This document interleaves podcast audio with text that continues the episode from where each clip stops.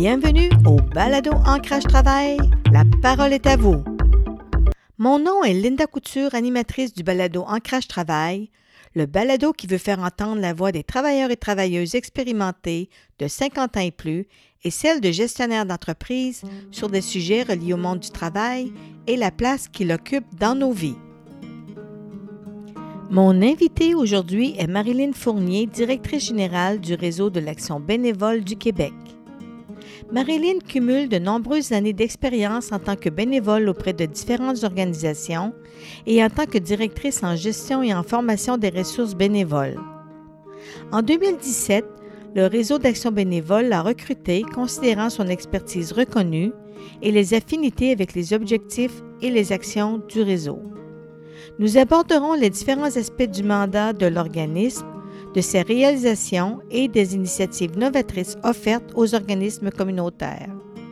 Nous discuterons de la contribution indéniable des bénévoles au Québec, des bienfaits du bénévolat sur la santé et le bien-être, de l'importance de l'accompagnement et de la reconnaissance du travail des bénévoles sur le terrain et plus encore. Bonne écoute. Euh, bonjour Marilyn. Bonjour Linda, ça me fait plaisir. Ça va bien? Oui, très bien, merci. D'accord. Comme je mentionnais, euh, j'aimerais peut-être entendre sur ton parcours personnel euh, comme directrice générale, euh, d'où tu arrives et c'était quoi ta formation et comment tu en, es arrivée au réseau de l'action bénévole du Québec? Bien sûr. Alors moi, je suis, euh, originaire euh, d'une, d'une petite localité de l'Abitibi-Témiscamingue et depuis que j'étais toute jeune, je me suis impliquée bénévolement dans différentes associations et euh, tout ça m'a amené en fait à me découvrir vraiment une passion pour l'aide, l'aide aux autres, l'aide à son prochain et je suis atterrie dans une technique de travail social au cégep de Rouen-Noranda. Et en parallèle avec ma technique en travail social, je continuais toujours de m'impliquer auprès de différentes organisations, mais beaucoup au niveau de la Croix-Rouge canadienne, au niveau de la province du Québec. Alors, euh, quand j'ai terminé mes études en travail social, euh, je me suis trouvé un emploi à la Croix-Rouge où je me suis retrouvée à être superviseur de bénévoles pour différentes régions du Québec. Donc, à ce moment-là, je devais euh, recruter et encadrer des bénévoles qui s'occupaient autant de l'intervention d'urgence quand il y avait des sinistres dans les différentes localités que de la campagne de financement. OK, quand tu as fait ça combien de temps avec J'ai fait ça pendant quatre ans comme euh, superviseur euh, de bénévoles et euh, après quatre ans, je suis devenue conseillère à la vie associative, toujours à la Croix-Rouge. Et là, à ce moment-là, je m'occupais plus au niveau du conseil d'administration, les comités régionaux, les comités territoriaux. Et de fil en aiguille, on a ajouté à ce, à ce poste-là toute la question du soutien en gestion des bénévoles. Ah, et à la Croix-Rouge, nous avions développé euh, un service de ressources bénévoles qui était l'équivalent d'un service des ressources humaines, mais qui s'adressait aux superviseurs de bénévoles. Alors, nous, on faisait à peu près la même chose que ce que faisait notre directrice des ressources humaines au niveau des gestionnaires qui travaillaient avec des employés rémunérés, mais nous, on le faisait au niveau des gestionnaires de bénévoles. Alors, c'était un, service unique là, au, Québec et même au Canada. Euh, l'idée de ce service-là a été repris par la suite par la Croix-Rouge canadienne. Donc, euh, dans ce rôle-là, évidemment, moi, j'étais directrice du service. Alors, nous, on, on, appliquait toutes les étapes d'un cycle de gestion des bénévoles. En fait, on venait en soutien à nos collègues qui étaient responsables directement de gérer les groupes de bénévoles et nous étions également responsables euh, de toute la gestion du bénévolat lors de mesures d'urgence. Donc, moi, par exemple, la dernière mesure euh, d'urgence que j'ai faite avec la Croix-Rouge, c'était l'accueil de 12 500 réfugiés syriens entre décembre 2015 et mars 2016. Et euh, ça a été ma dernière intervention avec la Croix-Rouge parce que par la suite, j'ai eu un congé maternité et à la fin de mon congé, j'ai été approchée par le réseau d'action bénévole du Québec qui était en recrutement d'une direction générale pour déployer la stratégie gouvernementale en action bénévole. Alors, euh, ben, j'ai réfléchi évidemment parce que euh, ça faisait, en jumelant mes années de bénévolat et euh, d'employés à la Croix-Rouge. Ça faisait 22 ans que j'étais avec la Croix-Rouge. Ah, Alors, ça a été euh, vraiment un grand saut dans ma carrière, mais euh, c'est sûr qu'avec un jeune enfant à la maison, toute la question des mesures d'urgence était comme moins évidente. Et c'était un nouveau défi là, qui était intéressant. En fait, je voyais ça je voyais un petit peu le travail que je devais faire au réseau de l'action bénévole du Québec, un peu comme le pendant de ce que je faisais à la Croix-Rouge, mais plutôt que d'être limité aux gestionnaires de bénévoles de la Croix-Rouge, c'était au service de l'ensemble de l'action bénévole au Québec. Ah, Donc, c'est un peu comme ça que je l'ai vu. Et euh, c'est beaucoup comme ça que j'ai travaillé aussi avec nos membres et avec euh, notre équipe d'employés au réseau d'action bénévole euh, du Québec. Alors, depuis 2017, on a développé euh, vraiment beaucoup d'outils euh, à l'intention des gestionnaires de bénévoles. oui, on fait toujours la promotion, la valorisation du bénévolat, évidemment, mais je vous dirais que dans les trois ou quatre dernières années, on s'est beaucoup plus concentré à outiller les gens qui travaillent avec les bénévoles parce que l'expérience bénévole, elle est intéressante et enrichissante si elle est positive. Alors, si les gens arrivent dans l'organisme et se rendent compte que euh, les employés qui les encadrent ou les bénévoles qui les encadrent, hein, parfois c'est des bénévoles qui sont eux-mêmes gestionnaires de bénévoles. Alors, s'ils se rendent compte qu'ils ne sont qu'un numéro, qu'ils ne sont que des bras pour l'organisme, euh, ben c'est pas plaisant. C'est pas plaisant de bénévole dans ce contexte-là. Alors, nous, on se dit, ben il faut former nos gestionnaires de bénévoles et on a développé là, au réseau une, une formation qui s'appelle géo-bénévole pour mm-hmm. gestion et encadrement organisationnel des bénévoles. Et euh, cette formation-là, elle est disponible officiellement depuis un an et on a plus de 1500 personnes qui se sont inscrites sur notre plateforme. Donc, est-ce que ça, c'est une auto-formation, dans le fond? Euh, oui, c'est une auto-formation. C'est développé sous la forme d'un MOOC, Massive Open Online Class. Alors, euh, c'est gratuit, disponible 24 heures sur 24, 7 jours sur 7. C'est le programme Géo Bénévole. Le programme a cinq modules de formation officiel et on a un module, deux modules de formation complémentaires, CAP sur les bénévoles de 50 ans et plus et CAP sur les jeunes bénévoles. Mm-hmm. Alors, ça nous fait en tout, là, au final, cet automne, quand tous nos modules seront développés, on aura sept modules de formation disponibles en ligne, gratuits, accessibles 24 heures sur 24.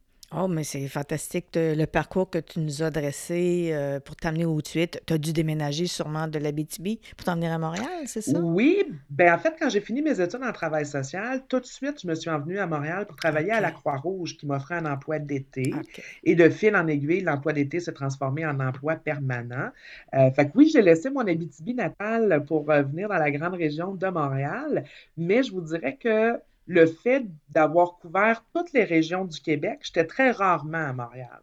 Alors, euh, j'étais beaucoup plus souvent euh, dans ma voiture et euh, dans différentes régions pour aller à la rencontre des bénévoles, que j'ai vraiment beaucoup apprécié. OK. Mais là, avec euh, ce que tu nous as parlé de, le programme en, ligne, euh, j'aimerais peut-être retourner en, en, en de, que tu nous donnes un portrait du bénévolat en chiffres, euh, parce que je pense que c'est important de souligner la part incontournable des bénévoles pour le bon fonctionnement au Québec. Oui, tout à fait. Euh, ben, en fait, une dernière étude là, qui a été faite par Statistique Canada qui est sortie la semaine passée, c'est frais, frais, frais, euh, qui nous indiquerait qu'il y aurait 33% des Québécois qui feraient du bénévolat actuellement au Québec. Donc, des Québécois de plus de 15 ans, euh, ce qui nous mène à un, peu plus de deux, un peu plus que 2,5 millions de personnes là, qui feraient du bénévolat mm-hmm. auprès d'organismes.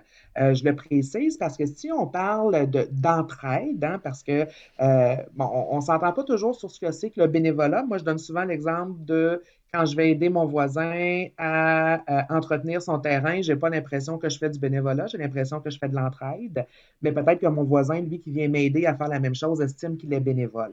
Alors, si on prenait tous les gestes d'entraide, tous les gens qui ont dit, moi, j'ai fait du bénévolat dans la dernière année, que ce soit auprès d'organismes ou auprès d'un individu sans mm. être associé à un organisme, mm-hmm. c'est 77% des Québécois qui auraient fait un geste de solidarité ou de bénévolat dans la dernière année.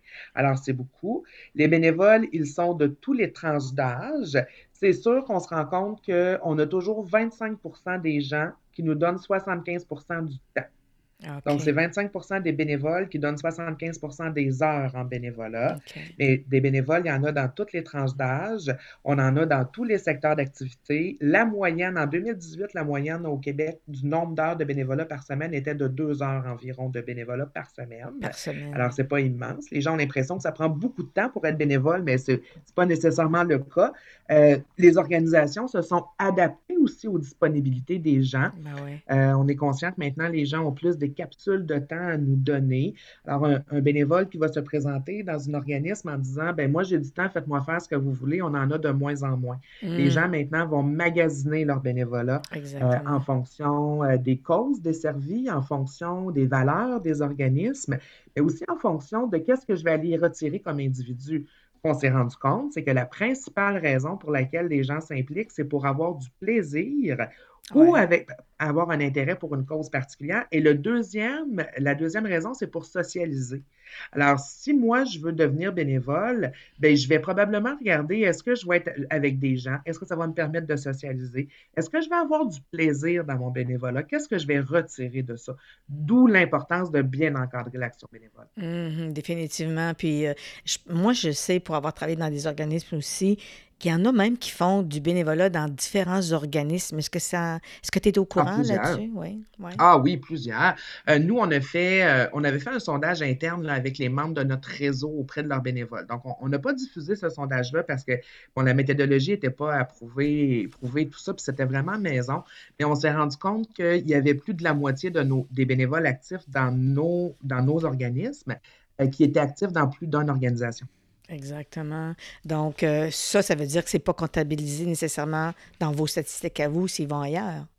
Il est. Bien, en fait, euh, nous, au niveau du réseau, vous savez, nous, on n'a pas de bénévoles comme tel. Les, bénévoles sont plus rattachés aux membres du réseau.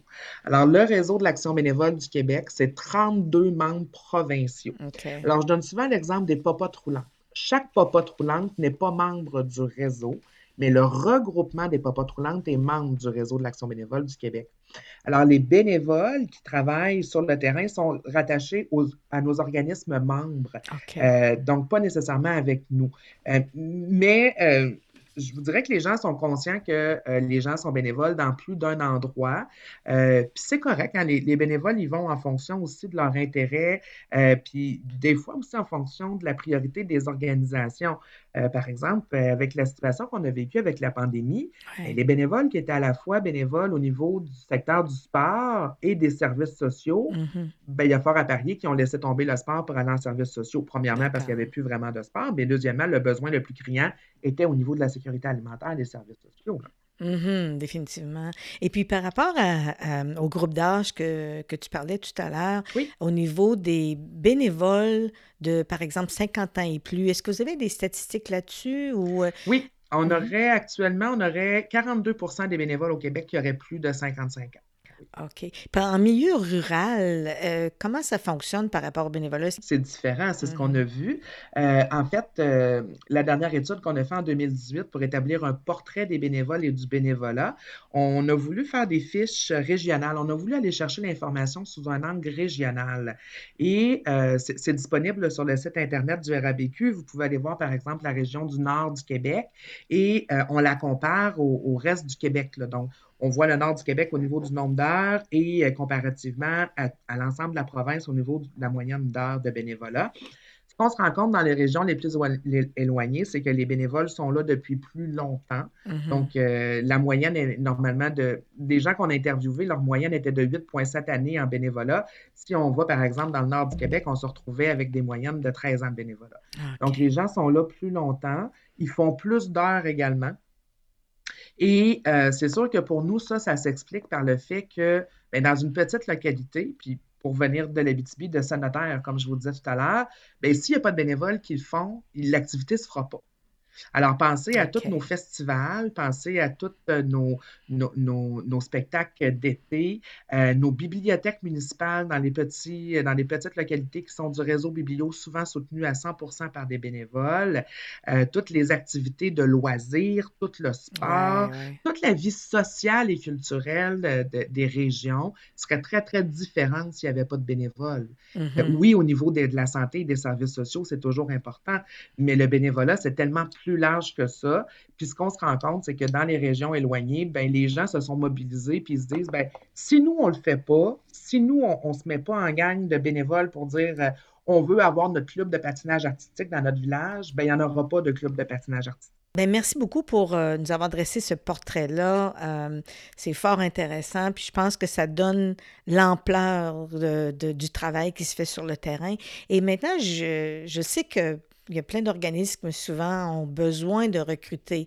Donc, mm-hmm. de votre côté, comment vous mettez vos énergies pour justement aider les gens sur le terrain ou vous-même faire valoir cet aspect-là du recrutement et de la ben, rétention? Bien, nous, la Première chose, je vous dirais qu'on rappelle à nos organismes, aux organismes qui nous demandent des conseils, c'est le sur le recrutement.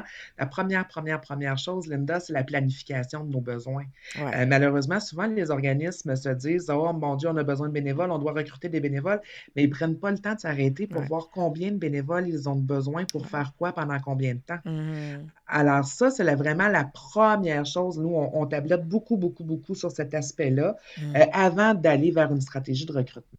Autrement, c'est sûr que dans les dernières années, on a fait différentes initiatives pour promouvoir le bénévolat, les bienfaits du bénévolat. On a développé des, capsules vidéo qui sont disponibles gratuitement pour les organismes qui voudraient les utiliser. Euh, on s'est aussi associé avec les centres d'action bénévole du Québec qui ont développé la plateforme jebénévole.ca, qui est une plateforme de recrutement en ligne. Alors, nous, c'est sûr qu'on fait la promotion de cette plateforme-là. Mm-hmm. elle, est super bien faite, très, très originale et, et, bien, bien positionnée également. Euh, c'est d'ailleurs cette plateforme-là qui a servi au gouvernement du Québec euh, que, le gouvernement du Québec a voulu utiliser l'année passée dans le cadre de la pandémie pour recruter des nouveaux bénévoles. Alors, au niveau du recrutement, euh, c'est sûr qu'on a des outils qui sont disponibles, mais c'est beaucoup de la formation puis de la sensibilisation euh, sur euh, ben, comment on recrute les bénévoles, c'est quoi les bons messages à aller chercher en fonction des générations qu'on veut attirer, parce que notre, candidat bénévole de 30 ans n'est pas du tout à la même place dans la vie que notre candidat bénévole de 55 ans. Donc, on ne peut mm-hmm. pas l'approcher avec le même message. Alors, nous, on, conseille les organismes à travailler les messages en fonction des clientèles, donc des bénévoles qui veulent aller chercher dans un premier temps, de voir à bien évaluer leurs besoins, de s'outiller pour bien recruter euh, les bénévoles. Et euh, la plateforme, comme je vous disais, jebénévole.ca est toujours très utile pour euh, le recrutement de bénévoles. Mais vous savez, quand on demande aux bénévoles comment vous avez été recruté, il y a plus de 50% des bénévoles qui nous disent que c'est un autre bénévole qui l'a recruté. Le bouche à oreille demeure la principale source de recrutement. Et comme je dis souvent, il n'y a pas mieux qu'un bénévole heureux pour en attirer un autre. Exactement. Alors, si moi, je vous parle de mon bénévolat, puis que j'ai de l'air blasé, puis que c'est lourd, puis que c'est donc pas le fun, ben c'est sûr que je n'attirerai pas personne avec moi. Mais si je parle de mon bénévolat comme étant quelque chose de super intéressant, euh, c'est utile, ça me permet de rencontrer des gens, je mets mes compétences à profit, je me sens mieux psychologiquement depuis que je fais du bénévolat, ben, j'ai beaucoup plus de chances d'attirer des gens vers mon organisation. Donc, les bénévoles actifs demeurent la meilleure source de recrutement pour des nouveaux bénévoles. Exactement. Puis, au niveau de la rétention, est-ce qu'il y a des défis à ce niveau-là pour la rétention des bénévoles? Bien, tout, est dans l'encadrement, je vous dirais, Linda. C'est pour ça qu'on a voulu développer notre formation géo-bénévole. La différence entre un bénévole qui va rester longtemps dans une organisation puis un bénévole qui va n'être que de passage, mm-hmm. c'est l'expérience humaine qu'il va y vivre. Oui, oui. C'est heureux. Alors, si on arrive dans un organisme, vous savez, aujourd'hui, les bénévoles, ils veulent être considérés comme des partenaires de l'organisation. Ce C'est pas du cheap labor, le bénévolat. C'est, c'est pas des bras de plus qu'on a parce qu'on n'a pas les moyens de se payer des ressources. Faut pas que ce soit ça. Dans les endroits où c'est ça, ben, les bénévoles restent pas. Parce qu'ils se rendent compte qu'ils ne sont pas considérés pour ce qu'ils sont, mais ils sont considérés pour ce qu'ils font. Et, c'est là la grosse nuance. C'est ça. Puis au niveau de la euh, rétention, euh, je sais que vous avez développé des, des actions. Euh, peux-tu nous parler de l'importance de la reconnaissance des bénévoles, de l'action bénévole? Bien, la reconnaissance, c'est devrait être en toile de fond de toutes nos interactions avec nos bénévoles. Euh, c'est sûr qu'officiellement, c'est une étape d'un cycle de gestion des bénévoles, mais c'est vraiment notre toile de fond. Euh, de toujours être dans la posture qu'on s'adresse à un bénévole, qu'on s'adresse à quelqu'un qui vient nous donner de son temps et qui vient nous donner de ses compétences gratuitement.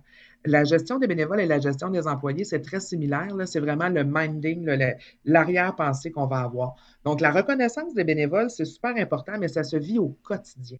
Alors Mhm. oui, c'est important d'avoir un gala annuel. C'est important d'avoir des soirées de reconnaissance, d'avoir des diplômes, des médailles à donner à nos bénévoles.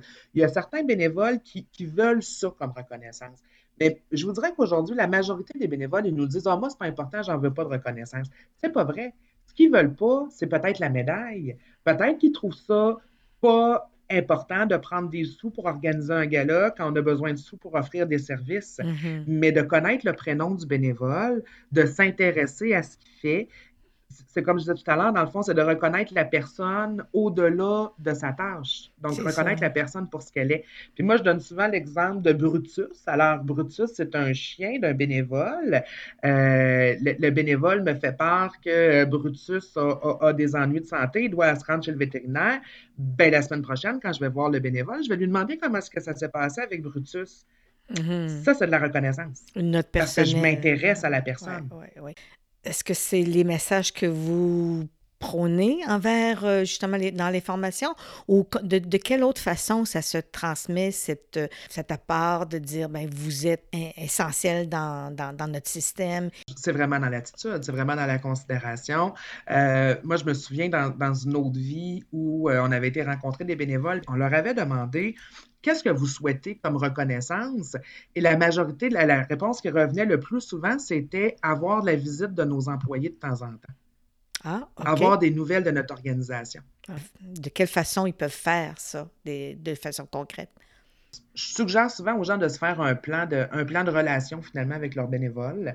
Euh, j'ai connu une employée qui travaillait avec des bénévoles et à chaque semaine, elle avait 5 à 10 bénévoles sur sa liste qu'elle se disait, je vais appeler mes- ces bénévoles-là cette semaine juste pour prendre de leurs nouvelles. OK. Pas nécessairement pour leur demander de faire quelque chose. Sauf que ces bénévoles-là, vous comprenez que si, par exemple, dans ce cas-ci, c'était de la campagne, euh, c'était de la collecte de fonds dont la, la personne s'occupait, la collecte de fonds se tenait souvent sur trois ou quatre mois dans l'année. Si on avait été huit mois sans parler à nos bénévoles, c'est sûr que l'année suivante, euh, on n'aurait pas eu grand monde pour aller collecter des fonds. Mais pendant les huit mois où les gens étaient inactifs, ben, on avait une collègue qui appelait ces gens-là euh, au moins une fois ou six semaines juste pour prendre des nouvelles. Quand on arrivait l'année suivante pour leur demander une contribution bénévole, ben, c'est sûr que les gens étaient intéressés parce qu'ils n'avaient pas été huit mois sans entendre parler de nous. Mais dans le fond, c'est de créer une relation C'est ça la clé. Ouais, ouais. de créer une relation, puis qu'à un, un certain moment, le bénévole et les employés ou le, le personnel de l'organisme travaillent tellement en collaboration, puis dans le même sens qu'on ne sait plus qui, qui est bénévole puis qui, qui est employé parce qu'on est vraiment comme des partenaires. Hmm. Alors, l'opinion du bénévole est prise en considération. On demande au bénévole euh, ses, ses suggestions. On le met dans le coup quand on veut faire des changements. C'est comme ça qu'on va, qu'on va assurer la rétention de nos bénévoles. Et ça, c'est de la reconnaissance de ce qu'ils font pour nous. Hmm. Donc, vous avez une campagne de promotion justement et de valorisation du bénévolat. On s'est associé avec euh, les médias communautaires euh, qui sont membres chez nous. Alors, euh, on a développé là, des visuels, on fait du placement publicitaire dans les journaux communautaires. On a aussi une entente avec les télévisions, avec la Fédération des télévisions communautaires du Québec. On travaille beaucoup avec eux. Et la stratégie gouvernementale en action bénévole nous a permis d'avoir plus de budget que ce qu'on avait normalement. Alors, on a pu se permettre cette année, ou en fait dans les deux dernières années, des placements dans les grands réseaux. Alors, on a mis des, annonces publicitaires, par exemple, à Télé-Québec, à TVA. Euh, cette année, au niveau euh, du 5 décembre, la Journée internationale des bénévoles, on, on a été visible à Salut Bonjour et à Bonjour Matin, tous les deux sur TVA. Et, on voit qu'il y a vraiment une influence là, sur euh, nos, nos apparitions, nos apparitions Ouais. publiques, dans le sens où euh, en, en mars, on a participé à une émission d'intérêt public et dans l'heure qui a suivi la diffusion de l'émission, on a vu 3000 visites sur notre site web. Ah, Donc, on voit que les gens ont de l'intérêt quand ils entendent parler euh, de bénévolat. Donc, on a fait ça. Le 5 décembre, c'est aussi, euh, c'est la Journée internationale des bénévoles. Alors, depuis deux ans, on fait illuminer la- la- le du stade olympique aux couleurs du RABQ pour souligner la Journée internationale des bénévoles. Et en 2020, on a également fait illuminer les chutes Niagara Oh, avec une diffusion en direct où on pouvait, où nos organismes pouvaient programmer la diffusion sur leurs réseaux sociaux pour que les bénévoles puissent voir l'illumination des chutes Niagara. On, on trouvait ça vraiment fantastique. Euh, alors, c'est des actions qu'on fait là, euh, de façon ponctuelle au niveau de la Journée internationale euh, des bénévoles. Puis il y a la semaine de l'action bénévole également qui se passe au mois d'avril. La semaine de l'action bénévole est portée par la Fédération des centres d'action bénévole qui sont membres du RABQ, mais évidemment qu'on est partenaire dans l'organisation et la, la diffusion de la semaine de l'action bénévole également. C'est vraiment beau. les partenariats sont forts au même titre que, que vous l'avoir un partenariat avec les bénévoles, vous le faites avec les organismes. C'est ce qui fait la force euh, de, de, votre organisme finalement. Bien sûr, nous, on est, comme je vous disais, nous, on n'offre pas de service sur le terrain. On n'est pas sur le terrain, mais pour, pour être bien en lien avec les besoins au niveau du bénévolat, ben, il faut être en lien avec nos membres. Et je vous dirais que dans les quatre dernières années, il n'y a pas un projet que le RABQ a travaillé tout seul. On s'est mm. adjoint des membres et des partenaires pour chacun de nos projets, euh, que ce soit pour euh, le coffre à outils en action bénévole qui, offre différents modèles là, euh, pour les organismes et les gestionnaires de bénévoles, que ce soit pour un guide pour faciliter l'intégration des personnes immigrantes par le bénévolat, un sondage sur la perception des Québécois sur le bénévolat, la formation géo-bénévole. Tout ça est travaillé avec des membres du RABQ mhm, et des mhm. partenaires. Oui, puis vous avez aussi cette année, je pense que c'était nouveau, avec, euh, dans le cadre de la stratégie, euh, vous êtes partenaire avec le gouvernement de la stratégie en action bénévole. Euh, vous avez été capable aussi de, de financer des projets. Tout à fait. Dans le cadre du, dans le cadre du plan d'action à Québec pour tous les âges qui nous vient du secrétariat aux aînés, euh, il y a une mesure dans ce plan d'action gouvernemental qui visait à maintenir euh, les aînés actifs par le bénévolat. Alors, euh, on, a différentes actions en lien avec un Québec pour tous les âges et effectivement, à l'automne, on a fait, on a lancé un appel de projet pour en fait recevoir des projets qui visaient à soutenir les bénévoles actifs auprès des aînés vulnérables. On a reçu 25 demandes, 25 projets qui ont été soumis. On en a accepté 6 projets euh, et on va soutenir ces projets-là à la hauteur de 140 000 au total. Ah, Donc, on a 6 projets qui sont très différents. Euh, qui touchent différentes vulnérabilités. On a euh, un, un, organisme en Abitibi-Témiscamingue va former leurs bénévoles pour que les aînés puissent écrire leurs histoires de vie.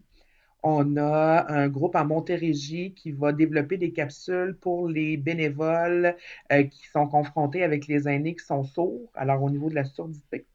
On a un projet aussi avec les petits frères euh, pour euh, des fiches thématiques qui vont porter sur différentes vulnérabilités qui touchent les aînés et comment composer avec ça. On a également la télévision communautaire des Basses-Laurentides qui va produire une série de six émissions portant sur euh, différentes vulnérabilités.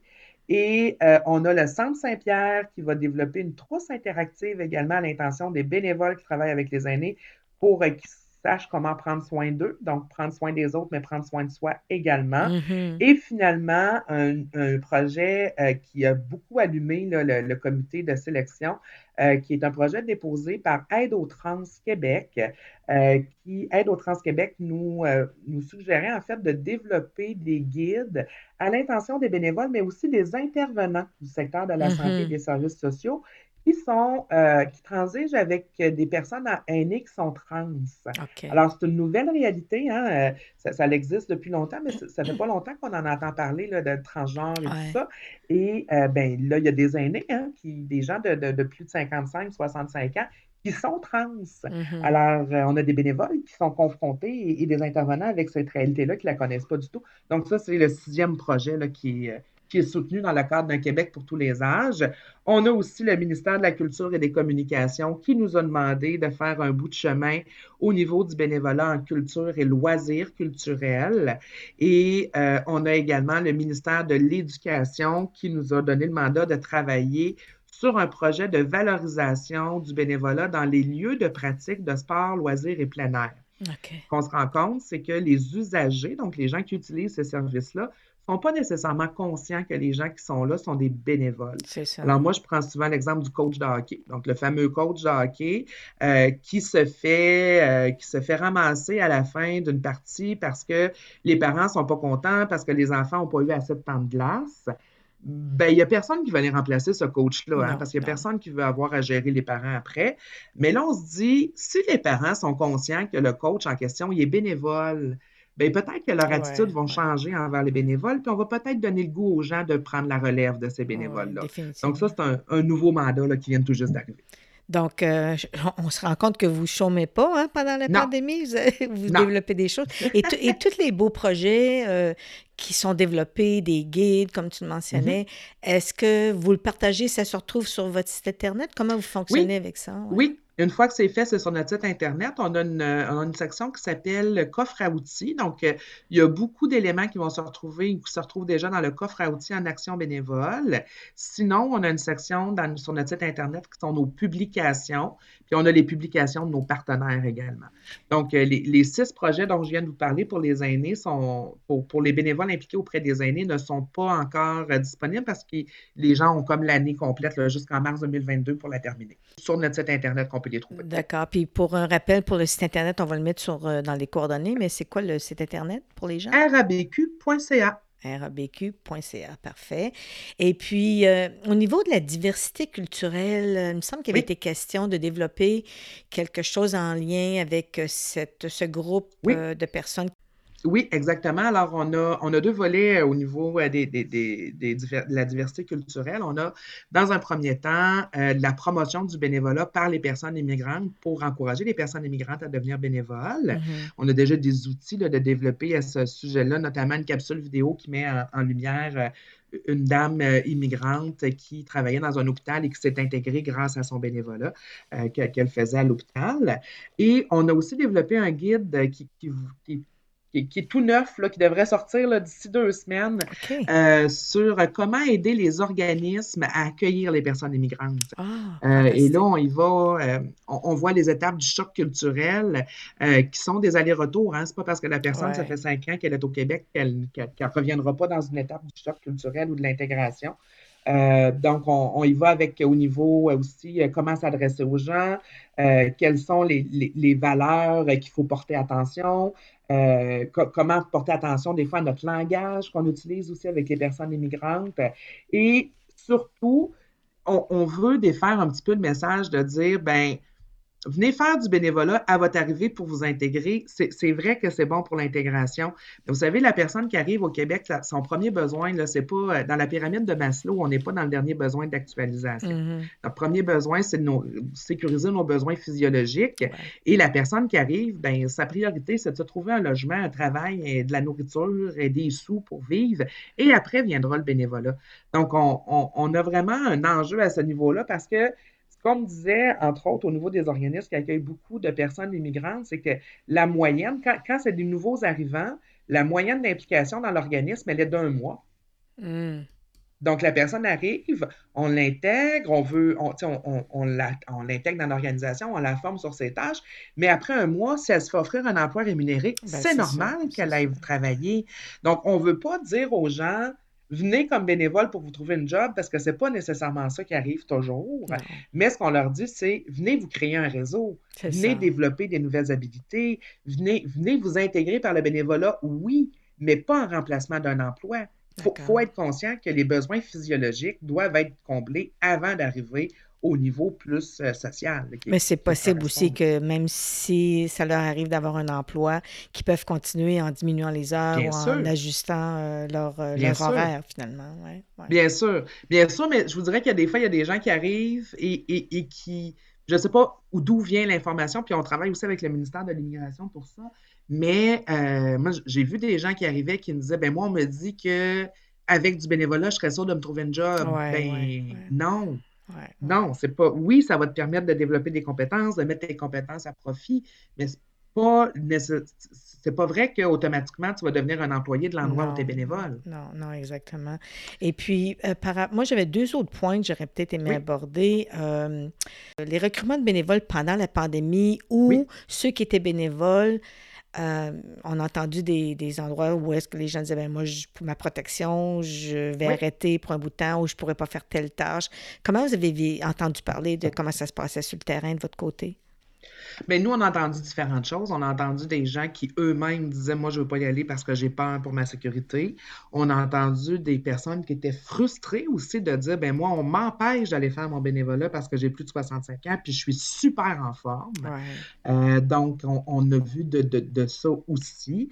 Euh, on a vu une solidarité exemplaire dans le cadre de la pandémie qui, moi, ne m'a pas surprise pour avoir été 20 ans en urgence au niveau du bénévolat. Euh, quand il y a une situation au Québec, que ce soit une, inondation ou une tornade ou quoi que ce soit, les, Québécois se mobilisent. Quand on a un ennemi commun, on se mobilise pour le neutraliser. Et c'est ce qui est arrivé avec la pandémie. Dans le fond, les 40 000 personnes qui ont donné leur nom sur la plateforme jebénévole.ca, il y en a 20 000 qui ont été jumelés. Moi, ça ne me surprend pas. Puis je trouve ça super intéressant, puis c'est un beau geste de solidarité, mais c'est quelque chose qu'on voit à toutes les fois qu'on a des urgences au Québec. Donc, le défi, c'est de garder ces gens-là comme bénévoles par la suite, une fois qu'ils ont goûté puis qu'ils sont venus une première fois. Donc là, au niveau du réseau, on pourra se reparler, Linda, dans, six mois. On est en train de faire, euh, on, travaille avec la firme SOM actuellement pour développer un, un sondage qu'on va faire transiter par nos membres à leurs bénévoles. Donc, on s'attend à avoir quand même euh, une bonne quantité de répondants bénévoles. Je m'attends à avoir entre, 3 et 5 000 personnes qui répondent. Et on va leur demander comment ils ont vécu la pandémie comme bénévoles.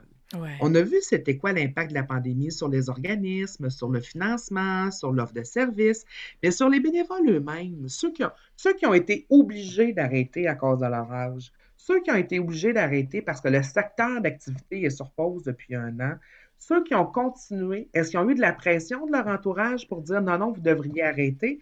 Pour quelles raisons ils ont continué? Ça a été quoi leur crainte? ceux qui ont arrêté, est-ce qu'ils vont revenir quand on va pouvoir ouvrir au complet? Alors, tout ça euh, va être, euh, va être euh, posé comme question là, au cours du mois de juin. OK. On voudrait partir le sondage en juin. Et cet automne, on va, euh, on va complémenter nos résultats de sondage avec des entrevues individuelles avec des bénévoles. Et notre idée, euh, notre but, en fait, c'est de sortir notre rapport de recherche au mois de décembre, donc le 5 décembre pour voir quel a été l'impact de la pandémie sur les bénévoles, mais également être capable de fournir des outils à nos organismes et aux gestionnaires de bénévoles. Alors là, on, je vous en parlais tout à l'heure au niveau de la reconnaissance. Alors imaginez le bénévole qui ne peut pas faire du bénévolat parce qu'il veut respecter la consigne qui dit 65 ans et plus, rester chez vous, mais que ça fait un an qu'il n'y a pas eu de nouvelles de son organisme. Oui, oui. Exactement. C'est pas de sa faute s'il a arrêté son bénévolat. Non, non, non. Euh, Alors, s'il a été un an sans avoir de nouvelles, il y a fort à parier qu'il ne répondra pas présent dans six mois quand on va rouvrir. Hum, hum, c'est un bon point, oui. Donc, ah. c'est ce qu'on veut voir. comment, et on leur demande aussi qu'est-ce qu'on pourrait faire différemment à la prochaine fois qu'on aura une crise comme celle-là, ou qu'est-ce qu'on peut faire différemment au quotidien avec nos bénévoles? on, on veut vraiment aller chercher le pouls du terrain pour pouvoir orienter nos, organismes et les gestionnaires de bénévoles par la suite. Mais moi, ce que je peux me permettre de dire, c'est que j'admire vraiment euh, l'intensité et euh, le dévouement que vous avez justement pour connaître et garder votre lien, les besoins qui sont sur le terrain et de, de refléter, des programmes ou des, des actions euh, en lien avec ça. Donc, je vous félicite pour le beau travail que vous faites. Et dans un dernier, dernier point, par rapport à, au programme de CAP, vous avez sur les jeunes bénévoles, mais vous avez les 50 ans et plus. Oui. oui. Où en êtes-vous rendu? Qu'est-ce que vous savez euh, et comment ça se passe pour cette catégorie d'âge-là? Bien, là, on a une, formation, euh, comme je vous dis, une formation en ligne cap sur les bénévoles de 50 ans et plus qui sort, euh, qui, en fait, qui, est testé en ce moment-là, que notre comité de, notre comité consultatif est en train de tester la formation. ce qu'on s'est rendu compte, en fait, bon, d'abord, au niveau des 50 ans et plus, ça a été un peu plus difficile pour nous de camper ça par différents groupes pour les jeunes. Les jeunes, c'est facile. En 12-17 sont au secondaire, 17-25 euh, sont aux études, 25-34 commencent leur vie. Les, les, bénévoles de 50 ans et plus, on ne peut pas dire 50-60, 60-70, ça ne marche pas. Euh, donc, on, on l'a. Euh, on a fait une analogie avec les types de bénévoles de 50 ans et plus et les types de voyageurs. Donc, on a nos, nos, voyageurs sac à dos hein, qui partent à l'aventure. On mm-hmm. a ceux qui veulent quelque chose de très organisé, très structuré. Ça, c'est nos voyages organisés. Euh, on a ceux qui, euh, qui, partent six mois puis qui reviennent six mois, nos mm-hmm. snowbirds. tout ça nous a permis de, bien décortiquer et d'avoir un bon profil de nos différents types de bénévoles. Ce qu'on s'est rendu compte, c'est que le bénévolat est bon pour la santé mentale, ça on le savait déjà. Euh, c'est bon pour maintenir la santé cognitive, on le savait déjà mais c'est aussi bon pour la santé physique. Ça, on ne le savait pas. On le savait moins, en tout cas, on s'en doutait, mais il y a différentes études qui sont venues le confirmer euh, sur le taux de cholestérol, sur le taux de diabète.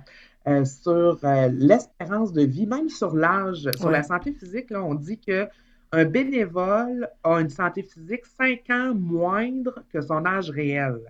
un bénévole de 65 ans a la santé physique de quelqu'un qui ne fait pas de bénévolat de 60 ans. C'est le bien-être, finalement. Oui, oui l'état physique au complet. Alors, euh, ça, on a vu que c'était vraiment super intéressant. Ce qu'on voit aussi, c'est que euh, nos bénévoles de 50 ans et plus ne veulent pas nécessairement faire la même chose que ce qu'ils ont fait dans leur carrière professionnelle. Ça, c'est quelque chose de nouveau qu'on voit depuis les 15-20 dernières années, euh, où les gens disent, ben non, moi j'ai été prof toute ma vie, je veux faire autre chose, je veux pas nécessairement aller faire de la formation. Euh, je veux développer des nouvelles compétences dans mon mm-hmm. bénévolat. Donc, ça, c'est quelque chose de nouveau. Et euh, ben, on voit que les gens sont très fidèles à leur organisation, mais en même temps, on voit de plus en plus que les bénévoles veulent savoir quand est-ce que ça commence, quand est-ce que ça finit, qu'est-ce que j'ai à faire et qu'est-ce que ça va apporter au projet. C'est mm. quatre questions que les gens s'attendent à ce que les organismes aient une réponse quand on les approche pour devenir bénévoles ou quand eux, ils vont offrir leur bénévolat. Quand est-ce que ça commence? Quand est-ce que ça finit? Qu'est-ce que je peux faire et qu'est-ce que ça va apporter au projet? Mmh. Puis, entre autres, dans cette euh, catégorie d'âge-là, on retrouve des proches aidants. Donc, ils sont très occupés, soit au travail, en plus d'aider quelqu'un à la maison ou ami. C'est nos bénévoles qu'on appelle nos bénévoles sandwich, mmh euh, qui aident à la fois souvent leurs parents, leurs enfants avec les petits-enfants. Euh, qui sont au travail à travers ça, mais qui se trouvent quand même du temps pour faire du bénévolat parce que pour nous, le fait d'être proche aidant, euh, puis là, on n'ira pas dans un débat de sémantique, mais le, fait d'être proche aidant, pour nous, c'est pas du bénévolat. Non. Non, C'est gratuit, on s'entend, mais c'est obligatoire. Il n'y a personne qui a choisi d'être proche aidant dans la vie. Il n'y a personne qui a choisi que son, parent soit malade. Donc, l'aspect volontaire du bénévolat ne se retrouve pas au niveau du proche aidant.